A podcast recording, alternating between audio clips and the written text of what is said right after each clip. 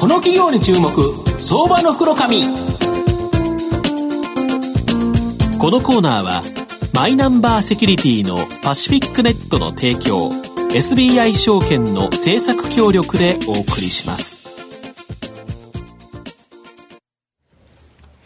ここからは相場の福の神 SBI 証券投資調査部シニアマーケットアナリスト藤本信之さんとご一緒にお送りしてまいります。藤本さん、こんにちは。毎度、相場の福の神こと藤本でございます。こんにちは。こんにちは。追加感はしょぼかったですね。そうですね。まあ、しょぼいですけど、まあ、マーケットをとりあえず、なんとか持ちこたえてるので、ね、まあまあ、というところですけど、為替とのやっぱり駆け引きですかね。はい、まあ、あと、阪神4連勝というのはですね、復活ということで、まあ、元気にいきたいなと思うんですけど、はい、今日は、えっ、と、証券コードが、えー、3445、東証マザーズ上場、RS テクノロジーズ代表取締役社長の法長吉さんにお越しいただいております。法さん、よろしくお願いします。よろしくお願いします。よろしくお願いします。この RSX テクノロジーさんは、えー、東証マザーズ上場で、株価今2400円ですから、まあ、100株単位24万円で買えるという株式なんですが、えー、東京都品川区大いにですね、本社があり、えー、半導体製造装置の調整に使う、調整に用いるですね、テスト用ウェハー、の再生加工を受託するですね、この再生ウェハー事業で世界でのトップ企業という形になります。で、ラサ工業さんから同事業をですね、承継してですね、2010年に設立。で、2015年3月、もう5年でですね、東証マザーズに上場。しかもこの上場後にですね、台湾に新工場を作るなどですね、まあ積極的にと設備投資を行って、まあ非常に高成長している企業と。いう形になります。で、放社長、あの、はい、御社の再生ウェハー事業ってちょっと分かりづらいんですけど、はい、具体的にはですね、どういうようなビジネスなんですかね？えあのおっしゃってるように、非常に分かりづらい、えービジネスでございまして、まあ、あの半導体の、はい、えー、基幹素材でありますシリコンウェーハーを、え精密加工をしている、まあ、会社でございます、で具体的に申し上げますと皆様がお持ちしている、あのスマホ、あるいは車、あるいは家電、はい、えー、の中に大量の半導体のチップ、えー、採用されて、えいます、これらを作るために、はい、えー、品質を管理するためのテストウェーハー、うん、モニターウェーハー使います、はい。えー、1回あるいは複数回使うと、普通は廃棄されます、これらのウェーハーですね。えで廃棄されるべきのウェーハー解消して、精密加工をしまして、新品同様に戻します。でもう一回同じ目的で、はい、使えるようにするのが当社のビジネスモデルでございます、はい、そうすると一回その使ったものがもう一回使えるようになるので、ええ、コストダウンになって、え、まあ、半導体作る人にとってはやはりコストって非常に重要だからそのコストダウンにもう必要不可欠なということですよね。ということです。そうですよね。なので皆様安くこのスマホとか、うん、あの、うん、デジタル製品買えるのは我々の存在を忘れちゃいけないということになります。なるほど、なるほど。で御社はですねあの宮城県に三本木工場、はい、これがまあ日本での主力工場という形なんですけど、えー、と、もう一つ台湾の台南にですね、新工場を作られたんですけど、はい、この現状をちょっと教えていただきたいんですが。はい。えー、宮城に我々、えー、三分岐工場と呼んでいるんですが、これ本社工場で、はい、えー、一昨年、はい、えー、約60億の投資をしまして、はい、まあ、あの、お最新鋭の機械設備導入しまして、で、今、えー、生産能力以上にですね、あの、非常にニーズがタイトなもんで、あの、おまあ、注文が入って、非常に嬉しい、えー、嬉しい悲鳴という形で、100%以上できちゃってるっていう感じ、ね、そうですね、多い時2割超の、まあ、注文があって、はい、なかなか調整があの、はい、難しくて、お客さんにそういう意味でいい、えー、クレームを受けております。で台湾工場に、うん、えー、おきましてはですね、うん、去年、えー、約、えー、25億ぐらいの投資をしまして、はい、新規工場として、はい、えー、設立をしまして、うん、でややこう工場の認定等々があってですね、あの稼働遅れまして、えーまあ、株主の皆さんに、えー、ちょっとご迷惑をおかけしたのですが、今現在ですね非常に、えー、あの生産も、えー、順調に、えー、いってまして、うん、当初の計画より前倒してですね逆に今度は前倒しなんでそうなんです、はいはい、えー、ニーズが非常にタイトなもんですから、はい、今現在7割5分の稼働率で、はい、来月にはもう9割ぐらい、はい。えー、稼働率持っていけるんじゃないかなと思っております。なるほど、はい、であと御社はですねこの6月にですね立ち上がり分配実施されて、えーまあ、その IR 情報においてですね社会的な認知度や診療力を高めえー、企業価値向上を図るることを目的として、東京証券取引所市場第1部への市場変更を目指しておりますと、はい、というふうにあるんですけど、これについて意図とか詳細とかちょっと教えていただきたいんですが。はい、えー、この通りでございまして、はい、まあ、まだ、えー、当社は去年の3月に上場させていただいておりますが、うん。うん、マザーズというマーケットですので、うん。うん、まあ、皆様もそうなんですけど、あのマザーズというマーケットはやはりさらに上行きたいというマーケットですので、えー、本則へ向けて着々と、えー、我々も、えー、準備をしておりまして、その本則への、まあえー、変更するのに、えー、ハードルを超えるための、えー、この、えー、IR というか、この、えー、行動であります。要は株主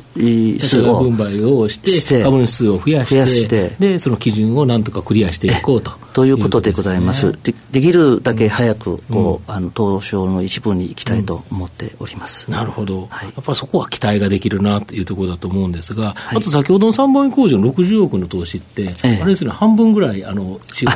あれがあるんですよ、ね、そうです。おまけがついてるんですよ、ね、あの国の、えー、補助金ということで、うんはい、えー、半分国の、えー、補助金ということで、まあ、交付を実際にも、えー、支払い込みもしていただいて、うん、えー、半分は、まあ、あの我々マーケットと、うん、それから銀行の、うん、えー、シンジケートを飲んで、うん、えー、賄っております。なるほど、はい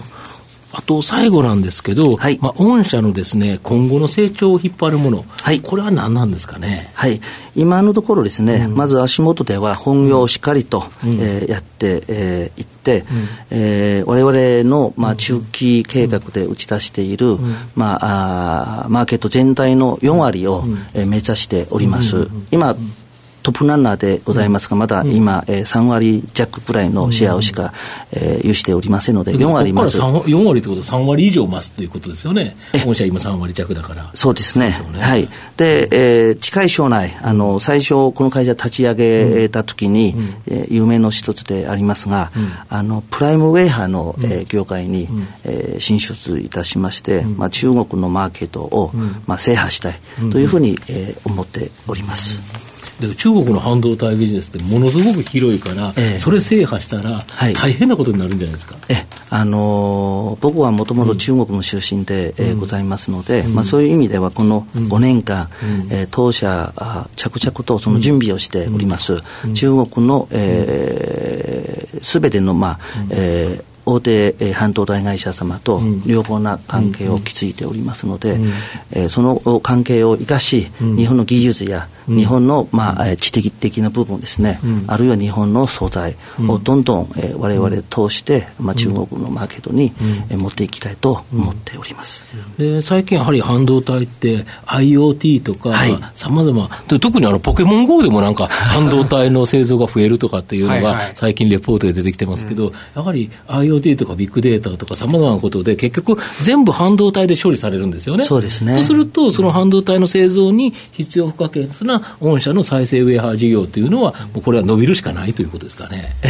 あの僕もそういうふうに思っておりまして、まあ、今おっしゃっているように、うん、IoT もそうですが、自動運転も今、目の前にも来ているようなお話ですので、自動車のなんか、もともと大量な、あの IC チップ採用されているので、あの自動運転等々実現したら、2、3倍採用されるようになりますし、はい、今おっしゃっているような IoT もそうですね。はい足元はどうなんですか、やっぱり 3, 3次元難度フラッシュ、はい、だいぶ牽引役になってるんですかね、ええ、そういう意味で、今、東芝さんなんかもすごく今、頑張っていらっしゃいまして、あの増産、増産というような体制を取っておりますんで、われわれもいい波及、あの期待しております。そうですよね、だから今、アドバンテストさんが新高値更新とか、ね、製造装置どこも、ね、製造装置いってるんで、いいでね、明らかになんか忘れてますよね。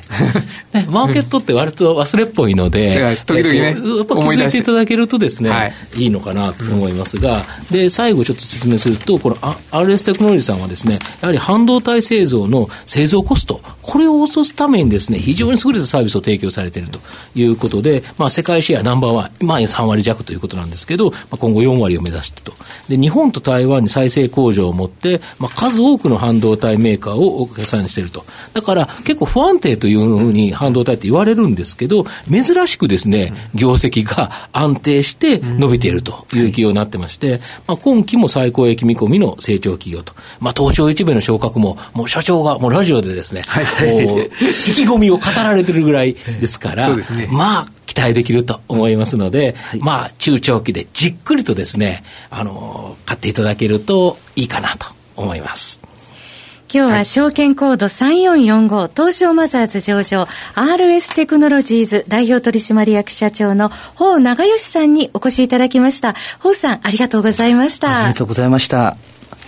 証券コード3021東証マザーズ上場パシフィックネットはマイナンバーに完全対応した情報機器データ消去サービスをはじめとする IT セキュリティサービス、そして IT 機器の中長期レンタルなどで企業の IT 化を支援する IT ファイナンスサービスを全国8拠点のネットワークで展開するオンリーワン企業です。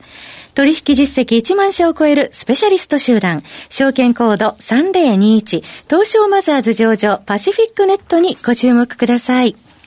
えー、さて、藤本さん、はい、来週からこのコーナー、金曜日に加えまして、はい、火曜日の前場にも放送することが決まったんですね。そうなんですよ。で、はい、11時15分から、まあ、同じく10分間という形でですね、まあ、今後は、あのー金曜日もですね、当然聞いていただきたいんですけど、はい、まあ火曜日の前場、こちらもですね、聞いていただけるといいなと思いますね。11時台ですね。はい。初回は8月2日来週の火曜日11時15分頃からのオンエアと、オンエアとなりますので、どうぞお楽しみに。藤本さん、ありがとうございました。どうもありがとうございました。この企業に注目、相場の福の神。このコーナーは、マイナンバーセキュリティのパシフィックネットの提供を SBI 証券の政策協力でお送りしました。